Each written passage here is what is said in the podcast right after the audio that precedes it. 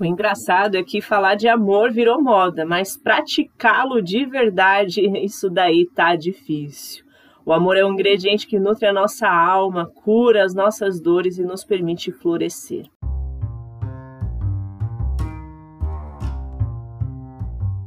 Amanda Soares por aqui, sejam bem-vindas ao SaberCast, o podcast onde eu compartilho sabedoria de vida e espiritualidade, conteúdos práticos para o seu desenvolvimento pessoal.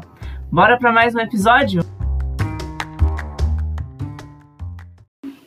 E no episódio de hoje vamos mergulhar em um tema poderoso e transformador chamado amor. E você não está no episódio errado, alguns poucos episódios atrás falei um pouquinho sobre o verdadeiro amor, mas não é sobre isso que eu quero falar agora, é realmente algo mais focado para relacionamento amoroso. E vamos conversar um pouco sobre este amor verdadeiro, sobre este ingrediente que está faltando um pouquinho, né, no nosso mundo hoje em dia. Né, dentro de muitos lares, por incrível que pareça. E o amor, ele é uma força que permeia todas as áreas da nossa vida. Ele nos envolve, nos impulsiona a sermos seres humanos melhores. Quando abraçamos o amor em todas as suas formas, somos capazes de criar um mundo mais acolhedor e compassivo. O amor, ele tem poder de curar muitas coisas. Ele tem a capacidade de sarar as feridas mais profundas e trazer esperança para aqueles que estão sofrendo. Seja o amor de um ente querido, um gesto gentil de um estranho, ou até mesmo algo que nós muitas vezes negligenciamos, que é o amor próprio. Ele nos ajuda a encontrarmos forças para seguir em frente e superar as dificuldades que a gente não está isento de viver na nossa vida. É uma pequena palavra de gestos singelos, mas que produzem grandes efeitos sobre tudo aquilo que nós nos dispormos a inseri-lo, não é verdade? Ao nutrir este amor no nosso relacionamento, construímos conexões profundas e significativas com as outras pessoas. Ele nos permite entender e apoiar uns aos outros, cultivando a empatia e a compreensão. O amor é o alicerce de relacionamentos saudáveis, de relacionamentos duradouros, onde podemos sim crescer juntos e enfrentar os desafios da vida de mãos dadas. É justamente esse amor que vai nos incentivar a não olhar para os lados, não olhar para trás e não nos permitir desistir. O amor, ele também é um convite para nos conectarmos com algo maior do que nós mesmos. É uma chave para a transcendência, para uma experiência no mundo espiritual muito mais profunda. Quando nós abrimos o nosso coração para o amor divino, que eu já falei em episódios anteriores aqui, descobrimos um propósito maior em nossa existência e uma paz que vai além do entendimento humano. Como eu disse, nesse episódio em si, eu quero falar um pouquinho sobre o relacionamento envolvido em torno do amor. E para isso eu quero compartilhar aqui um versículo que está no livro mais vendido do mundo, a Bíblia Sagrada, e está lá no livro de 1 Coríntios, os versículos 4, 5, 6 e 7. Se você tem uma Bíblia aí, pausa rapidinho aqui o episódio, vai lá pegar ou abra aí em 1 Coríntios, capítulo 13, dos versos 4 até o 7. Mas se você não tem, ouça, eu vou ler aqui para você, e diz assim: o amor é paciente, o amor é bondoso, não inveja, não se vangloria, não se orgulha, não maltrata, não procura os seus interesses, não se ira facilmente, não guarda rancor. O amor não se alegra com a injustiça, mas se alegra com a verdade. tudo sofre, tudo crê, tudo espera, tudo suporta.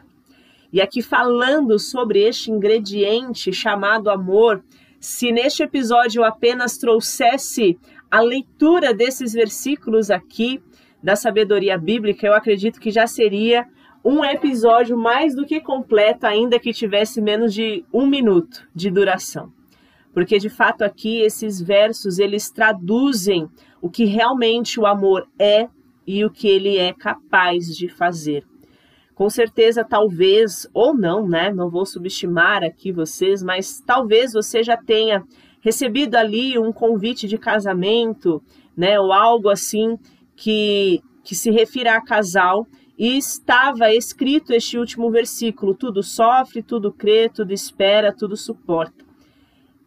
Talvez seja já do seu conhecimento, talvez você já tenha ouvido, mas eu te convido aqui, especialmente neste episódio de hoje, a você guardar estes versículos e refletir durante esta semana sobre o que ele nos ensina. Então eu te convido a parar aqui esse episódio agora, pegar papel e caneta e anotar. Se você não tiver uma Bíblia, joga ali no Google, primeiro, né, número 1, 1 Coríntios, não é Coríntios, tá? 1 Coríntios 13, 2.4. É isso que você vai escrever no Google. E se você tiver uma Bíblia, você procura aí, abra sua Bíblia, 1 Coríntios 13, que é o capítulo, versículo 4 até o 7. E reflita sobre cada um desses pontos que se referem ao que o amor é e o que é possível fazer através do amor. E aí, trazendo para a prática da palavra amor, o amor não significa concordar ou aceitar qualquer coisa, ou ser conivente. Amar é dizer a verdade, é se sacrificar, é perdoar aquilo que muitas vezes as pessoas julgam, e até mesmo nós julgamos como algo imperdoável, ainda que a convivência não seja mais possível pela quebra de confiança. Quem ama se coloca no lugar da outra pessoa, estende a misericórdia, não julga, mas escolhe incentivar. Escolhe perdoar, porque sabe que Deus já perdoou o que era impossível aos olhos humanos, e por isso também podemos e devemos fazer o mesmo. Que o verdadeiro amor guie os teus pensamentos, que o verdadeiro amor guie o teu agir, e que o verdadeiro amor guie o teu falar. Amanda, como isso? Como que eu vou trazer isso para a minha vida? Através daquilo que nós lemos aqui, eu pedi para você anotar e continuar lendo e refletindo no decorrer da tua semana.